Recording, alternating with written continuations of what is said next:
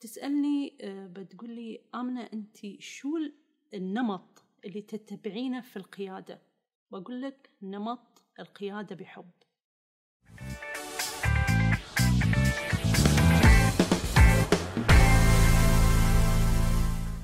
السلام عليكم ورحمة الله وبركاته وأهلا وسهلا ومرحبا بكم في هذا البودكاست عن آه، القيادة.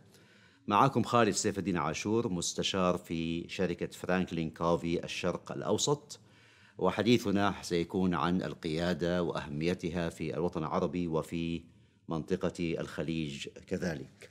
ونرحب بضيفتنا اليوم الأستاذة آمنة محمد الشحي وهي مديرة آه، إدارة التوطين والمواهب في دائرة الموارد البشرية في رأس الخيمة في الإمارات العربية المتحدة. فأهلا وسهلا بك في هذا اللقاء عن القيادة. أهلا وسهلا فيك حياك الله وبياك. أول سؤال حقيقة اللي أحب أن أعرف عنك وبكل تأكيد يحب أن يعرفه المشاهدات اللي هو رحلتك أوكي؟ بصفة عامة وفي القيادة بصفة خاصة. كيف وصلت إلى ما أنت عليه الآن؟ طبعا لما نحن نتحدث عن القيادة القيادة آه، تبدأ آه، من المنزل. لما الطفل يتهيأ من المنزل ياخذ السكيلز أو المهارات اللي مطلوبة من الوالدين مبدئيا ينتقل لمرحلة التعليم. في التعليم يكون آه، يشتغل على مشاريع كقائد تدعم المدرسة تدعم الجامعة إلى أن يصل إلى بيئة العمل. في بيئة العمل كذلك هذا دور آه، الحكومات إنها تسوي فوكس آه، آه، تركز على القيادة. كيف نأهل القيادات الواعدة؟ كيف نأهل القيادات الحالية في المؤسسات؟ هذا اللي بديت أنا فيه. من المنزل إلى ما وصلت لقيت الدعم المناسب أنه يأهل آمنة أنها تكون قائد في مؤسستها. طيب والآن؟ وصلت لإيش؟ وصلت لمفهوم أن القائد تعليمه لازم يكون مستمر. يطور من نفسه يطور من كفاءاته بحيث يوصل للمستوى آه، اللي يعني آه، تتوجه له الدولة كدولة. نحن وين نبغي نوصل كليدر؟ آه، هنا آمنة طورت نفسها صقلت مهاراتها بحيث تتناسب مع المتطلبات في المؤسسة. طيب إذا هنا يأتيني بس معلي سؤال. أستاذة آمنة محمد الشحي كيف طورتي نفسك أنت؟ طبعا أنا بديت آه، مسيرتي كموظف. آه، بعد تخرجي من الجامعة بديت في موظف عادي منذ تقريبا 12 سنة. حاليا وصلت لمنصب قيادي في الحكومة. خلال هذه الفترة تعلمت أساليب متنوعة. صقلت مو فقط المه... المعرفة ولكن صقلت كذلك المهارة والكفاءة اللي تأهلني أني أنا أوصل لهذا المستوى آه، من التعليم من الكفاءة القيادية التعليم آه، كان عندي مستمر. آه، صقل المهارات والتطبيق. طيب. وبالتالي؟ يعني دحين أصبحت الآن في مركز قيادي مهم جدا. نعم. بس أنا حبيت حتى يعني الموضوع يكون واضح. لما نقول إدارة التوطين والمواهب نعم. باختصار يعني؟ توطين آه نحن دورنا في التوطين آه صقل آه الشباب من مرحلة الدراسة المدرسة. يعني من من لما يكون الطالب موجود في المدرسة إلى أن آه، يصير له عملية التوظيف في المؤسسة أي مؤسسة سواء حكومية أو قطاع خاص. هذا دورنا أن نحن نصقل الشباب المواطن بالكفاءات بالمهارات بالمعرفة التخصصية بحيث يكون متوائم ويكون آه، مناسب أنه يشغل وظيفة معينة. المواهب نقصد فيها هذا مفهوم آه أن نحن ننظر لكل آه موظف لكل طالب موجود. لكل باحث عن عمل على أنه موهبة منفصلة نحن دورنا أن نأهل هذا الطالب بحيث أنه يتوافق مع المتطلبات اللي مطلوبة في سوق العمل أوكي. نعم. ونوائم بين مخرجات التعليم وبين سوق العمل بالكفاءات والمهارات المطلوبة عشان نطلع بالنهاية بمفهوم التالنت أو بمفهوم آه، الموهبة طيب في موضوع التوطين حاليا مثلا نقول في الإمارات، إيش في رأيك إيش المواهب، المهارات التي يحتاجها الفرد ليشغل هذا مناصب قيادية مستقبلية في الإمارات؟ إيش هي المواهب، المهارات يحتاجها الفرد؟ نعم طبعا وإيش بتساعدوه أنتم؟ كيف بتساعدوه على تبني أو هذه المهارات وال... نعم المهارات المطلوبة آه، لشغل وظيفة قيادية طبعا آه، متعددة. لكن في الوضع الحالي أنا خليني أتكلم عن current الآن. نحن شو نحتاج؟ وبال future شو اللي راح نحتاجه؟ طبعا نحن ما نركز فقط على المتطلبات اللي أبغيها في قائد اليوم. أنا أبغي قائد اليوم وقائد المستقبل. صحيح. قائد اليوم أنا محتاجة منه يكون عنده ال skills الفضول أول شيء. فضول للتعلم. Okay. إني أنا أتعلم أعرف شو الجديد في مجالي شو اللي يسوي لي support أو يساعدني إني أنا آه، أقوم بالوظيفة الحالية اللي أنا فيها. plus إن أنا لازم يكون عندي فكر استراتيجي. أستبق الأحداث استباقية في آه، إني أتوصل للمعلومات أو حل لبعض التحديات اللي موجودة باستباقية. أنا حاليا آه، مطلوب مني الكثير في مجال أنك أنت لما تقدم فكرة تقدمها بطريقة إبداعية بطريقة مبتكرة دائما يكون عندك روح المبادرة. أني أنا أشوف التحدي آه، أوجد له حلول منطقية آه، كيف يكون عندي اللي هو التفكير النقدي كيف يكون عندي أهم شيء أهم نقطة أقدر أقولها ال motivation. إني أنا الحافز, الحافز آه الداخلي من من داخل القائد للخارج. إذا إذا ما ننتظر إن يكون التحفيز خارجي أنا كقائد لازم أحفز نفسي بنفسي. والأهم والأهم القائد كيف يدير فريق عمله؟ كيف يكون مع ال team اللي موجودين معه. كيف يتعامل معاهم؟ ال relationship وايد مهمة ال networking وايد مهم. كل هذه skills مطلوبة في الوقت الحالي. في الوقت المستقبلي بتقول آمنة نحن آه، نبغي قائد المستقبل يكون ملم. ملم بالتكنولوجيا والتغييرات اللي حادثة في العالم. معناته أنا محتاجة قائد يتعامل في زمن المتغيرات. أنا كيف راح أتعامل مع المتغيرات المستقبلية؟ هذا هذا التصور وهذا كيف نقول هذا ال expectation لل future إن نحن نبغي قائد اليوم يقدر يتعامل مع أي متغيرات. أعتقد هذه قضية أنا بغيت اسالك السؤال بغيت أقول لك okay مثلا ممكن زي ما تقولي اعد قادة لي اليوم لأني أعرف بالضبط الواقع الذي يعيشه الناس اليوم، السؤال هو كيف اعد قائدا للمستقبل بعد نقول ستة سبع سنين وخاصة انه الواحد في أشياء قد يصعب عليه التنبؤ مثلا بوقوعها كما حصل مع كوفيد 19 نعم. لكن أنت الحين قلتي إنه okay أنا سأعد إنسان يحسن okay؟ التعامل مع المتغيرات وبالتالي ما في خوف عليه حتى لو جاءت متغيرات غير متوقعة. وهذه نعم. قضية مهمة جدا أعتقد في هذا الموضوع. والمهم الاستباقية. اني نعم. أنا يكون في بعض المهارات ذكرتها حاليه أحل مشكلات حالية أكون آه، عندي ال initiative يكون عندي relation يعني بس هالشيء مو بكافي لأني أعد قائد للمستقبل. والأهم من هذا كله نحن ذكرنا أنه يتعامل مع المتغيرات ويكون عنده استباقية ونفس ما تفضل تنبؤ للمستقبل شو اللي راح يكون. plus شيء مهم جدا أن هذا الشخص يكون عنده آه اللي هو التفكير المنطقي لحل المشكلات. أوكي نعم. إذا أنا بزوده بمهارات معينة. طيب قيادية مثلا في الإبداع في حل المشكلات بحيث عندما تأتي متغيرات مستقبلية هو جاهز للتعامل مع المتغيرات هذه. Okay؟ بغض النظر عن إيش هي المتغيرات طيب آه أنت دحين قبل أثناء حديثك ذكرتي قضية جدا مهمة وهي ما يسمى بال teamwork أو عمل الفريق. وهذه قضية أعتقد مهمة. أنا عندي كتاب في في في جدة آه ذكرت لك اسمه أول عنوانه كما أذكر From Me to We.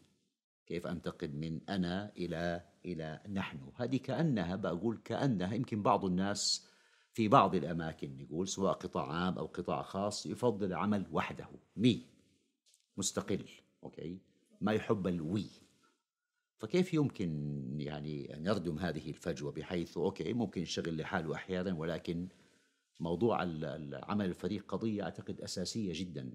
نعم أنا معك 100% teamwork أو العمل ضمن فريق مهم جدا. تسألني آه، بتقول لي آمنة أنت شو النمط اللي تتبعينه في القيادة؟ بقول لك نمط القيادة بحب. وهذا اللفظ اللي أنا بغيت الحقيقة وأركز عليه انك ذكرتيه أول القيادة بحب. ما سبق إني سمعته. Leading with love. أي ما سبق إني سمعته فياريت نعم. القيادة بحب آه، مضمونها الأساسي إني أنا في فريق العمل أركز على ثلاث أمور. أركز على ال relationship بيني وبين ال team okay علاقاتي بأعضاء الفريق. نعم العلاقة ما تكون within بس آه، محيط العمل العلاقة بيونغ. آه أوكي يعني ما هو ضمن وقت 8 ساعات فقط وبعدين انتهى الموضوع. نعم. هني نحن نراعي فيها مشاعر الآخرين. أمورهم لما تدخل أنت لفريق العمل وتوصل لمرحلة أن أنت تكون آه، مهتم بأمورهم الشخصية بأمورهم العائلية بأمورهم في العمل. آه، تحل لهم كل التشالنجز اللي موجودة أو التحديات اللي تواجههم سواء على الصعيد الشخصي أو صعيد العمل. تمام؟ آه، القيادة بحب تولد مفهوم جدا جميل اللي هو الثقة ال confident يصبح في ثقة متبادلة. ثقة متبادلة بين ال leader وبين ال followers بين بين المدير أو القائد وبين أعضاء الفريق نعم. آه توزيع المهام يكون المدير ما يعني ما يخلي نفسه إني أنا أعطي direction إني أنا أوجه ولكن يخلي عمره عضو في فريق في كل مشروع بحيث آه يكون في تكاملية بالأدوار تكاملية بين دور المدير كعضو في فريق وكقائد وموجه و coach يوجههم للطريق الصحيح. plus القيادة بحب تساعد على ال empowering اللي هي تمكين هذيلا آه، الموظفين أو فريق العمل إنه آه، يوصل لمستوى آه، التوقعات والتوجهات اللي محتاجتنها المؤسسة. هني راح يبدع راح يحس إن انفايرومنت العمل أو بيئة العمل محفزة لأن أنا كأني أنا قاعد أخدم والمؤسسة ويصير الولاء عالي والانتماء لهذه المؤسسة عالي. من؟ الحب اللي لقاه في بيئة العمل. إذا القائد يعني أعتقد عليه مسؤولية ضخمة في تهيئة بيئة عمل آه نقول مناسبة جدا تطلق أنا أسميها الكوامن ال potential أنا ترجمتها الكوامن الموجودة في كل إنسان okay؟ وأيضا ترفع مستوى ولائه لهذا ولاءه للمؤسسة. وولائه للمنشاه بصفة عامة. مضبوط؟ نعم هذا. وهذا نعم. طب هل يمكن أحيانا مثلا أنا كنت أقرأ مرة في كتاب عن موضوع القيادة ومستويات القيادة فيقول المستوى الأول هو المنصب مثلا المنصب المستوى الأول. نعم. بس هذا ما هو كافي. في ناس اكتفوا بهذا بس هذا ما هو كافي. يعني only power سلطة بس. المستوى الثاني يقول هو مستوى العلاقات. ذكرتيه الآن اللي هو الحب العلاقة الجيدة مع الآخرين سواء داخل أو خارج العمل. المستوى الثالث الإنتاجية هل يمكن مثلا نقول لو إنه مثلا قائد لفريق معين وأصبح في علاقات جيدة سواء داخل أو خارج العمل هل يمكن إنه هذا يؤدي إلى يعني إنه البعض يستغل هذا الموضوع بالتالي تنخفض الإنتاجية؟ لأنه خلاص والله القائد هذا يحبني وأحبه وبالتالي ممكن يعني يغض الطرف عن أشياء معينة ولا ترين العكس. آه، القيادة بحب. الجميل فيها أنها ترفع performance okay؟ ترفع, ترفع الأداء المؤسسي وترفع performance أو أداء الموظف نفسه مم. تمام كيف اني لها موضوع اللي تفضلت فيه انه انه ممكن يكون في تهاون من الموظف مم. لأن المدير علاقته جميلة معاي ما راح يعني يركز لي على الأمور من البداية القائد عنده آه كفاءة لازم تكون موجودة فيه إنه يركز على النتائج جميل. لازم يكون في مقاييس في indicator في KPIs لازم يحققها هذا الموظف. نعم يعني في محاسبة accountability كما يسمى Yes. مضبوط؟ المساءلة أو آه، المحاسبة. okay صحيح علاقات جيدة ولكن لا يعني هذا على حساب الإنتاجية. نعم. أي هذه قضية مهمة جدا. نعم خلاص هذا مفهوم هذه cultural لازم تنبنى ثقافة في المؤسسة إن نحن يكون عندنا مساءلة نفس ما ما تفضلت. المساءلة وايد مهمة ومن أهم الكفاءات اللي نحن قاعدين نحاسب عليها أو نحاول نطورها في مدراء المستقبل. أو سواء حتى المدراء الحاليين. إن كيف يكون في مساءلة؟ كيف يكون في متابعة؟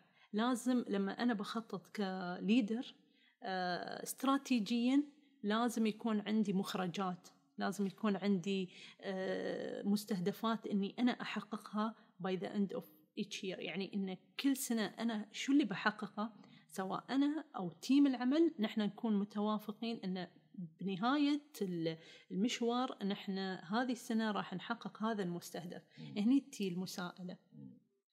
ما يمنع ابدا إني أنا أقود بحب أخلق هاي الثقافة بين فريق العمل.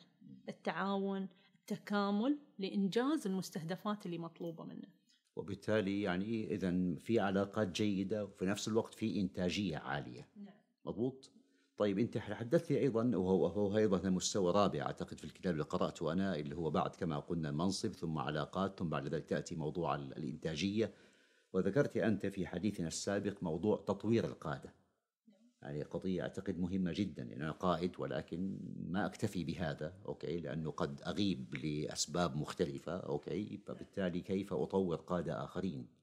أعتقد هذه قضية قضية مهمة جدا. آه، نحن المفهوم اللي أحبه جدا أو حتى آه، تقدر تقول الاستراتيجية اللي أنا متبعتها في ال journey كلها في حياتي ك leader.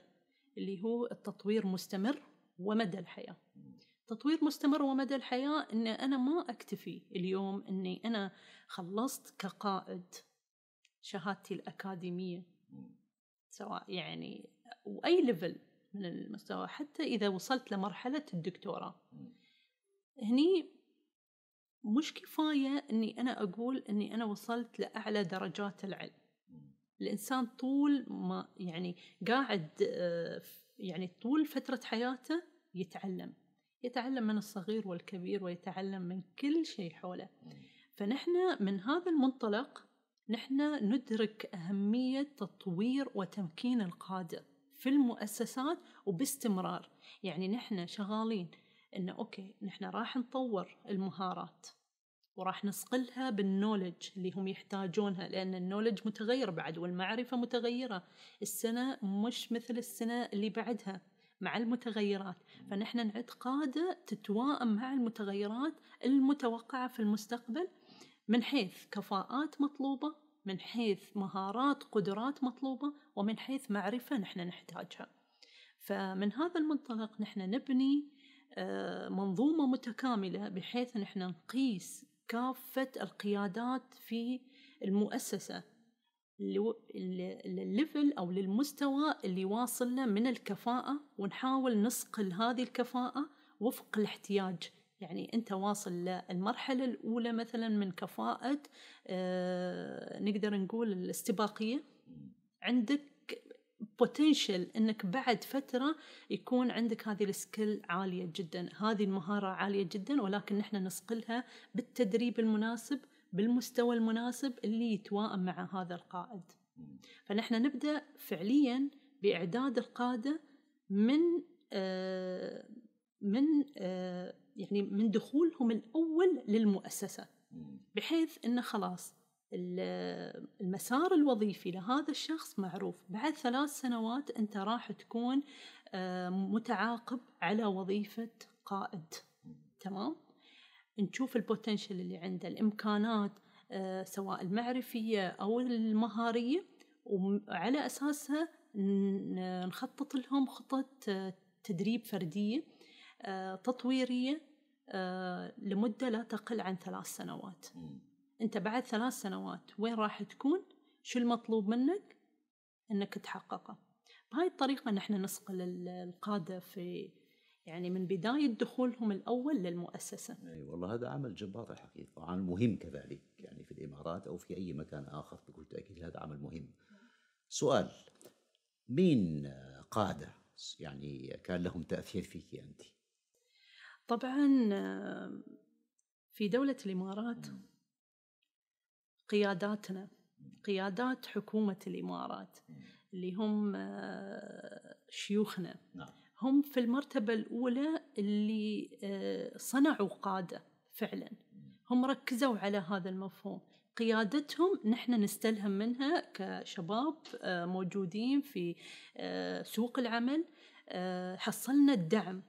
يعني الدعم والسبورت من حكومة الإمارات إنها هي تخرج قادة إنها هي تحطي نموذج الإمارات للقيادة الحكومية بكل مستوياتها واللي تركز على روح القيادية لدى الفرد تركز على كيف يكون هو عنده تأثير وإنجاز كيف يلم ويستشرف المستقبل. هذه الثري بيلرز اللي هم ركزوا عليها حاولوا يصقلون كل موظفين الحكومة فيها وخاصة الشباب الإماراتي. فوفروا لهم البرامج وفروا لهم آه، اكتشفوا مواهبهم آه، ميولاتهم الوظيفية بحيث أنهم آه، يغطون كل النواحي اللي ممكن تسقل هذا الشاب. وفي دولة الإمارات راح تلاحظ أن معظم المناصب القيادية في المؤسسات الحكومية يشغلها شباب. أوه هذا شيء يعني واعد جدا يعني ومهم الحقيقة أساسي. موضوع التوازن. نأخذ قضية شخصية أنت التوازن في الحياة. تعرف مثلا مثلا أنت مثلا عندك البيت وعندك ما شاء الله عملك في هذا العمل الجبار. وكما فهمت عندك دراسة دكتوراه مضبوط؟ كقائد. نتكلم عنك كقائد. طيب كيف يمكنك أن تقيم التوازن؟ لانك أكيد أنت قائد هنا وقائد هنا وقائد هنا بصفة عامة. سؤال وايد مهم ودائما يسألوني هذا السؤال أي نعم. للأمانة. أه لما يقولوا لك قضية الوقت إن أنا أه كثرة المهام أه يعني بلس ال- وهناك يعني مسألة الوقت وايد مهمة أنا بالنسبة لي. إذا إذا كان عندك تنظيم للوقت بشكل بحيث أنك أنت آه، توفق بين كل الأمور راح يكون بعد عندك وقت تسوي شيء إضافي. تنظيم الوقت شيء وايد مهم. هاي المسألة اللي أنا أتبعها. أن نظم وقتك يكون عندك passion شغف في الشيء اللي أنت تحبه راح تخلق الوقت. راح تخلق كل الإمكانات اللي تخليك توفق بين كل هاي الأمور. طبعا آه، نفس ما تفضلت أمور كثيرة. متشعبة دراسة عمل آه، حياة شخصية آه، plus آه، ممكن يكون بعض الأمور ال volunteer أو تطوع حتى في مؤسسات وها كله من ضمن سلسلة الحياة اللي اللي أنا حاليا كليدر آه، أتابعها أو إن من ضمن منظومة الحياة اللي أنا أتبعها. آه، كل شيء قاعدة أتعلم منه وكل شيء آه، مربوط بالآخر. يعني الفائدة تعم على الجميع. لما أنا أكمل دراستي راح أثر على مؤسستي. آه، راح آه، أستقطب ال- الأمور ال- اللي هي ال- الحديثة آه، نطبق ال- الإجراءات آه، وفق standard آه، عالمي. يأثر على العمل. راح يأثر على بيئة العمل. بإنتاج generation جديد يعني الجيل الجيل الحالي يعني اللي هم ال- الأطفال نأهلهم ونعلمهم ما دام نحن مثقفين ونتعلم طول حياتنا راح نأثر على الجيل اللي اللي موجود راح يطلع أجيال آه، مثقفة ومتعلمة. فكل يعني كل شيء أنت تسويه في حياتك impact على each اي بكل تاكيد هذا له تأثير عليه كأن كأنها منظومة واحدة وبحيث أي خلل في في أي جزئية, ممكن جزئية يكون له يأثر. إيجابي أو السلبي مثلا نعم. نقول على ما- ما تبقى من آه، جزئيات المنظومة. طيب سؤال كده الآن يعني بفكر فيه الآن يعني آه، بعض الناس مثلا زي ما تقولي يمكن لعله عنده مهام كثيرة مثلا معينة كما مث- مثلك أنت مثلا كذا وكذا وكذا عنده دراسة وعنده بيت مسؤوليات في البيت وعنده أيضا مسؤولية جبارة في هذا العمل. سؤال هل تظني إنه القدرة على التوفيق نقول أوكي بين هذه المهام هي حاجة آه، فطرية؟ يعني أنت كذا شخصيتك فبالتالي عندك هذه القدرة ولا مكتسبة؟ يعني بإمكان أي شخص أن يتعلم مهارات معينة تمكنه من هذا التوفيق ولا هي قضية فقط لشخصيات معينة؟ أنا بمفهوم العام. عشان أكون صريحة جدا. كل حد يقدر. ما في إنسان ما يقدر لأن شو؟ آه، نحن تربينا على آه، لا مستحيل. تمام؟ جميل. لا مستحيل معناته إن نحن نقدر نكتسب المهاره ونقدر آه، نطبقها بس شو اللي راح ينقص؟ مهارة مهمة. أنا أقول عنها سكيلز أو حتى ممكن تكون قدرة. قدرة على التكيف مع الأوضاع تمام؟ وهذا شيء مكتسب. وعندك شغف. وهذا على رأس الهرم على قولك الشغف قضية مهمة جدا الشغف بعد ذلك أي أمور أنت بتسويها إذا فقد الشغف ما راح تكمل.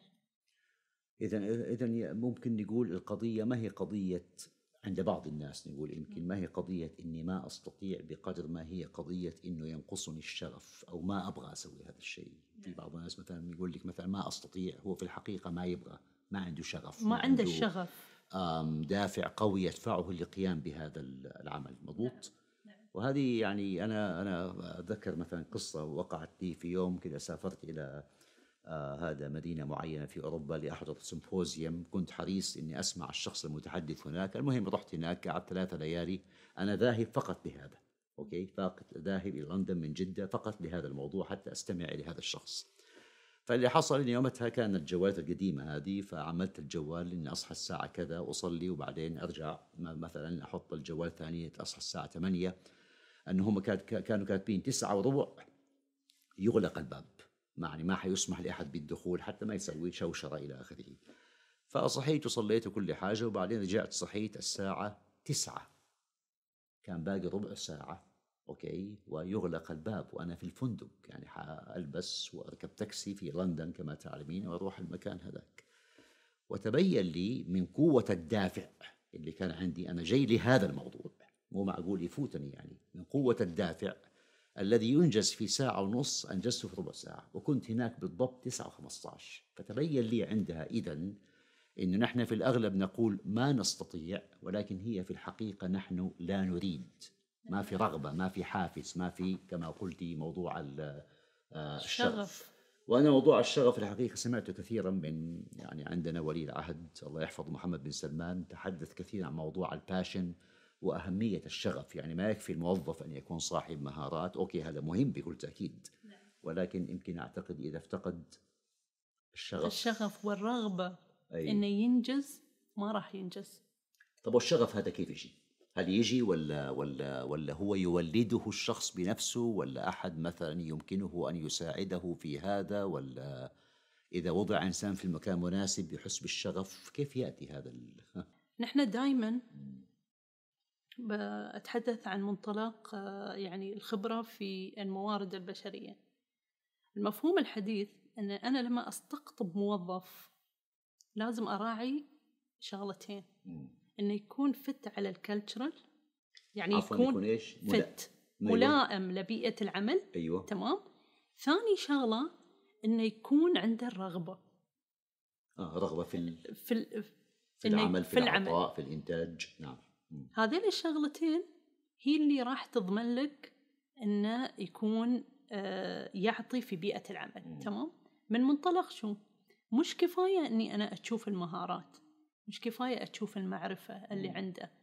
ليش؟ لأن هذيل الشغلتين بدون شغف وبدون ملائمة لبيئة العمل مع ثقافة المؤسسة مع بيئة العمل ما راح ينتج. حتى لو كان عنده الكفاءة وحتى لو كان عنده المعرفة فالأسلوب اللي المتبع لازم يكون بهذه الطريقة إني أنا أول شيء أضمن إن هذا الشخص عنده تحفيز داخلي يعني الموتيفيشن عنده يكون وايد عالي نعم. يكون عنده الرغبة الفعلية أنه يعمل في هذه البيئة وأنه يعطي طبعا في مقاييس تستخدم يعني آه،. مقاييس. واختبارات وكل هذه الأمور وحتى من خلال المقابلات اللي تكون مبنية على الكفاءات نحن نقدر نستنبط ونطلع آه، فعليا إذا هذا الشخص عنده الباشن حتى في أموره الشخصية. يعني إذا كان يطبق هذه الأشياء في أسلوب حياته راح أكيد يطبقها في بيئة العمل. لكن ما أترك الموضوع فقط أنت قلت منو المعني آه، أو منو يعطي يخلق هذا الباشن عند هذا الشخص. هل هو نفسه؟ نعم بداية بنفسه. ولكن ممكن إنه يكون يدخل بيئة العمل وما يشوف هذه الرغبة اللي تساعده إنه هو يستمر في بيئة العمل. فإذا هني دور القائد اللي يخلق بيئة محفزة بيئة تسودها الشغف انه ليش أنا راح أصحى من أول الصبح وأروح ها- عملي بكل حب. لاني أنا لقيت قائد يقود بحب. يشجعني يخلق لي بيئة كلها تواصلها والعلاقات اللي فيها كلها إيجابية كلها بوزيتيف فأنا راح أتحمس راح يزيد عندي شغف أني أنا أستمر في هاي المؤسسة. إذا ممكن موظف ممكن موظف يلتحق مثلا بمكان معين قطاع حكومي أو قطاع خاص هو يكون في البداية فلنفرض إنه متحمس جدا وعنده شغف عالي ليقوم بعمل معين ثم يدخل هذا العمل وبعد فترة يفاجأ بأن البيئة التي هو موجود فيها ما هي مناسبة فينطفئ. يمكن ذلك الشغف مثلا يموت ذلك الحافز. إذا البيئة ما هي مناسبة قصدي. ممكن؟ ممكن. أيوة، ممكن بالتالي- جدا يعني لأن البيئة وايد تأثر. آه، الموظف يجي بحماسه يجي بإيجابيته يجي آه، إنه يبغي يعطي للمكان اللي هو موجود فيه. ولكن إذا البيئة ما ساعدت آه، بعض الموظفين يستمرون لأنه هو شيء داخلي. ولكن آه. آه. البعض الآخر لأنه اختلاف بال- بالشخصيات نعم. باختلاف بال ولكن نحن دائما نطالب القيادات بتحفيز الموظفين دائما ليش مهم جدا عشان ما تنطفئ هاي الشمعة شمعة الشغف اللي هو دخل فيها ما نطفيها بالأسلوب القيادي اللي موجود داخل المؤسسة لذلك نحن دائما ننظر أن القيادات شيء مهم وشيء حساس وحيوي في أي مؤسسة هو أساس صعود المؤسسة وهو أساس فشل المؤسسة. نعم إذا إذا يعني آه أنت لاحظتي من تجربتك آه في العملية أوكي نقول بصفة عامة إنه أن هناك مثلا من يعمل في بيئات يمكن ما هي محفزة ولكن هو عنده حافز داخلي يخليه يواصل ويعمل بشغف ونشاط وحماس. وبعض الناس لا. يمكن يدخل بحماس وشغف وتحفيز عالي ولكنه مثلا في بيئة معينة لأسباب مختلفة البيئة ما هي مناسبة أو مثلا قائد ليس ذاك أو مدير هو فقط يعطي أوامر ما هو قائد ممكن طيب وبالتالي يفقد ذلك ال- ال- ال- الحماس. طب لو فقده مثلا في رأيك إيش يسوي؟ ماذا يفعل هو أو ماذا يفعل به؟ يا هو إيش يسوي؟ انه في ناس يسألوا يقول لك مثلا في بتأتيني أسئلة طب يقول لك كيف يمكن أصنع شغفا؟ مثلا. نعم. بصفة عامة. بصفة عامة. آه، بعض بعض الموظفين آه، خاصة اللي آه، عندهم حب في العطاء وما لقوا الدعم المناسب في المؤسسة اللي هم فيها أكيد راح يترك. وكما هو متعارف وحسب ال يعني أن السبب الرئيسي لخروج الموظفين من المؤسسة هو المدير. بغض النظر نعم. عن البيئة عن ال- ال- الأفراد اللي يعملون مع هذا الشخص المدير أولا أو نحن نقدر نقول القائد, القائد. اللي يقود المؤسسة لأن آه، موظفين كثر ما يهتمون في ال- الراتب ما يهتمون في أي أمور أخرى إذا كان القائد محفز أنا راح أستمر في هذه المؤسسة ولائي راح يزيد لهذه المؤسسة بغض النظر عن أمور أخرى ممكن تكون محفزة لهذا ال- الموظف. في حال أنه فقد هذا الموظف فشو دور القائد والقائد لا يحفز هذا الموظف؟ هنا بعض القيادات ينظرون خلاص لا يوجد إنتاجية من هذا الموظف؟ الأفضل أنه يترك العمل. من وجهة نظر القائد كذلك. فهني لازم يعاد دراسة ال- الوضع في المؤسسة. إذا نحن لاحظنا أن التيرن أوفر في المؤسسات كثر لازم يبدأ هنا دراسة. شو المسبب الأساسي في فقد الموظفين اللي عندهم شغف؟ بدأوا في المؤسسة بشغف. وانتقلنا لمرحلة ترك هذا الموظف لهذه المؤسسة. يعني فعلا الدراسة هذه حتكون فعلا ممتازة جدا وشيقة ومهمة لأنه هذا أعتقد يشبه الطلاب الأطفال مثلا لما يخش طفل مثلا يعني مثلا أعرف أطفال يعني مثلا يخشوا أولى ابتدائي كمثال مثلا يخش وهو طبعا مدرسة بالنسبة له يمكن هو راسم صورة معين لها في ذهنه يروح أول يوم ثاني يوم ثالث يوم يبدأ الإيش؟ الحافز أو الحماس أو الشغف يبدأ يقل يقل يقل يقل ثم قد يزول. بعد هذا يعاني والداه أوكي من قضية إيقاظه في الصباح ليذهب إلى إلى هناك. في حين نفس الطفل هذا يمكن في بيئة مدرسية مختلفة طيب يمكن يروح وهو في غاية الحماس و فبالتالي المعلم هنا هو القائد. نعم. صح؟ والبيئة المدرسية بكل تأكيد مهمة أو المدير ممكن المدرسة يكون هو قائد كذلك. نعم. فهذا يكون له دور الكبير في قضية تهيئة بيئة مناسبة لذلك الطفل أو الطالب أو الطالبة في موضوع الدراسة. كذلك نفس الشيء هنا. يعني هذا ينطبق على هذا وهذا يشبه هذا ممكن نقول. مضبوط؟ أكيد. لأن آه، عندنا نحن نقول آه، كل موظف مش كل قائد كل موظف هو قائد في عمله. كل موظف قائد في عمله. نعم. يعني ما هي قضية قضية إني عندي سلطة وباور كبير. لا لا. أنا بس موظف. كل موظف قائد في عمله. هاي الرسالة اللي وجهها لنا سيدي صاحب السمو آه، الشيخ محمد بن راشد. نعم. آه، رسالة صباحية دائما نحن نستفتح فيها اللي وهي. هو كل موظف قائد بعمله. جميل. معناته تكسب هذه المقولة بروحها تكسب الموظف أن أنت لازم تسوي عمل كأنك أنت قائد. تنجز فيه تحقق آه، النتائج المرجوة منك كموظف. مجرد ما يحس الموظف أني أنا قائد هني يزيد عنده آه، الولاء يزيد عنده أن أنا لازم أنجز يزيد عنده الشغف أنه يستمر في هذه المؤسسة. ولكن نرجع ونقول شو دور القيادة؟ القيادة هي صناعة قادة فعلا.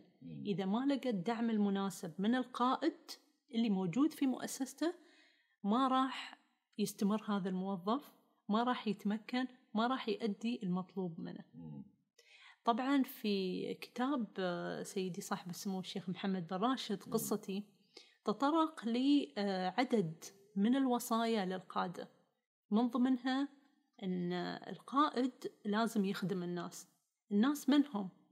هل متعاملين فقط؟ هل آه، الموظفين اللي عنده كتيم ورك أو أن للجميع المعنيين في آه، مؤسسته. طبعا أخدم الناس معناها أنه لازم يكون القائد آه، يوجه جل اهتمامه لكل من حوله وكل العلاقات اللي حواليه. طبعا هو مش منصب هو قاعد عليه ولكن العلاقات شيء مهم جدا جدا. فمن ضمن يعني هو كتاب صراحة يعني نحن دائما قدوتنا في القيادة واللي يركز على مفاهيم القيادة واللي طلع بنموذج الإمارات للقيادة الحكومية سيدي صاحب السمو الشيخ محمد بن راشد. الله يحفظه. أسس أجيال وأجيال وركز على الشباب كيف يكونون قادة في المستقبل؟ في منظومتك نقول في منشأتك أنت بصفة خاصة هناك تركيز شيء طبيعي حيكون على القيادات الشابة على تعليمهم مهارات معينة وحتى على يمكن موضوع ال mindset أو المنظور. طيب؟ طيب آه، ويتم إعداد هؤلاء. في رأيك كيف يمكن لنسميهم بين قوسين القدماء الكبار شوية في السن اللي لا زالوا في نفس المنشأة؟ كيف يمكنهم التكيف مع هذا الشيء الجديد؟ إن صح التعبير. نعم. طبعا نحن في المؤسسة آه، متبعين آه، نقدر نقول استراتيجية اللي هي التعاقب الوظيفي. اللي نعد فيها قيادات آه، تقدر تشغل مناصب مستقبلية. لأن بكل مؤسسة وفي وضع التغيرات الحاصلة ممكن أن نفقد القائد الحالي لأي سبب من الأسباب. صحيح. تمام؟ فنحن بدينا في منظومة متكاملة تبدأ من الشباب الحالي اللي موجودين في المؤسسات نقيس ال potential اللي عندهم في ال leadership شو الكفاءات الكامنة عندهم؟ وفق مقاييس واختبارات معينة تجرى لهذيل الموظفين. بحيث نحن نضع لهم خطط آه، تتوائم آه، تسقلهم في كفاءات القيادية. كيف يتوائمون وكيف نوصل الفكر الجديد للفكر السابقين اللي موجودين كذلك نعمل على خطط موائمة صقل مهارات امباور تمكين في مهارات مطلوبة بحيث أن الكرنت أو نحن نقول القيادات الواعدة مع القيادات الحالية يكونون in the same level. ما في مقاومة. طبعا في طبعا في مقاومة ولكن آه نعمل على ال mindset نعمل على تغيير مفاهيم تغيير آه ثقافة موجودة لأن أنت تعرف الزمن متغير. صح. واللي ما راح يوائم نفسه مع المتغيرات ويوصل لمرحلة إن شو نقول فيها ينافس آه، على المهارات المطلوبة في سوق العمل ما راح يستمر في بيئة العمل. فهذا يعني صار آه، شيء إلزامي مو خياري. للجميع وإلا مات. مو نعم. مات يعني مات نعم. يعني مات مات نحن معنويا نحن فكريا. أكيد في مقولة يقولها الشيخ محمد بن راشد الله يحفظه يقول الابتكار أو الاندثار. يا أني أنا أطور من نفسي أو أني أنا مع الزمن أندثر. أنتهي فهذا يعني آه وكذلك قال آه الابتكار آه مو خيار. صار شيء إلزامي أني أنا أطور من نفسي. نحن يعني ليش نقول ابتكار؟ ما في choice خلاص ما في خيار عندك يعني لو ما اخترت إني أبتكر وأبدع الخيار الثاني اندثار. انتهيت. نعم. اندثرت انتهيت. نعم. أصبح مالي يعني ما, ما في شيء يمكن ان أقدمه. ف... نعم. نعم. فهذا المفهوم اللي نحن قاعدين جميل. نحاول ننشره في بيئات العمل. هذا فعلا ويطبق على أرض الواقع. إنه لازم تطوير مستمر لازم تعليم مستمر آه لازم أعد قيادات آه عشان أستمر في العمل. Other than this يعني خلاص. هذا الحقيقة قلت نعم. الآن ذكرني بمقولة قرأتها في كتاب زمان يقول أن أحد الناس مات في الثلاثين ودفن في الستين. مضبوط. فهو اندثر في الثلاثين. ولكنه مات في الستين. يعني مات في الثلاثين بس دفن حقيقة في الستين. أم شكرا لك لهذا اللقاء الأستاذة آمنة الشحي لو حب المشاهدون والمشاهدات يتابعوك في السوشيال ميديا. أه فين يتابعوك يمكن؟ أه طبعا يقدرون يتابعوني على أه LinkedIn آمنة الشحي LinkedIn آمنة الشحي الشحي شكرا جزيلا لهذا نعم. اللقاء الممتع. الله يبارك فيك. استفدنا كثيرا وأتمنى أن يكونوا أن يكون الجميع قد استفاد. وشكرا لكم جميعا لمتابعتكم لهذا اللقاء الممتع و آه، نرحب بكم إن شاء الله في لقاءات أخرى بودكاست أخرى عن القيادة. هاشتاج عن القيادة. شكرا لكم جزيلا. والسلام عليكم ورحمة الله وبركاته.